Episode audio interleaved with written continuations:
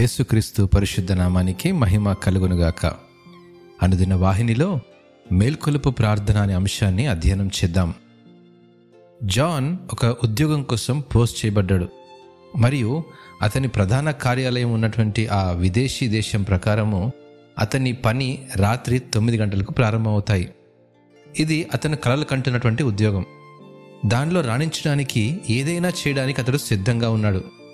ఆ ఉద్యోగం రాత్రి సమయంలో కాబట్టి జాన్ తన నిద్ర వేళలు తినే సమయాలను మార్చుకోవాల్సి వచ్చింది. మరియు తన దినచర్యలో ప్రతిదీ సర్దుబాటు చేసుకోవాల్సి వచ్చింది.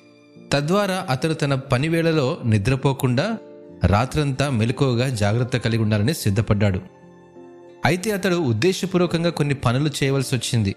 అతను నిద్రపోకుండా ఉండడానికి రాత్రి అంతా మెలుకుని ఉండడానికి ఒక నిర్దిష్ట దినచర్యకు శిక్షణ పొందవలసి వచ్చింది. అదేవిధంగా క్రీస్తును మన రక్షకునిగా అంగీకరించిన మనం చీకటి రాజ్యం నుండి వెలుగు రాజ్యం వైపు నడిపించబడ్డాము. మనము మన దినచర్యను మార్చుకొని మెలకుగా ఉండాలి. ఇప్పుడు మనము ఆయన బిడ్డలము కాబట్టి మనం మన పాత పాపపు స్వభావంలోనికి తిరిగి పడిపోకుండా ఉండడానికి ప్రయత్నించాలి. దీనికి శిక్షణ అవసరం.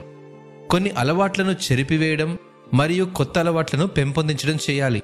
మన నడవడి ద్వారా మరియు ప్రార్థన ద్వారా దేవునితో స్థిరమైన సంభాషణ ద్వారా మనం ఆయన మాటకు కట్టుబడి ఉండాలి మరియు ఎటువంటి ప్రలోభాలకు గురికాకుండా చూసుకోవాలి. ఇప్పుడు మన ఆత్మ పునరుద్ధరించబడింది కానీ మన శరీరం ఇంకా బలహీనంగానే ఉంది. అందుకే మార్కు సువార్త పద్నాలుగవ అధ్యాయం ముప్పై ఎనిమిదవ వచనం ప్రకారము మీరు శోధనలో ప్రవేశించకున్నట్లు మెలకుగా ఉండి ప్రార్థన చేయుడి. ఇట్టి మాటలను దేవుడు ఆస్వాదించినగాక ఆమెన్.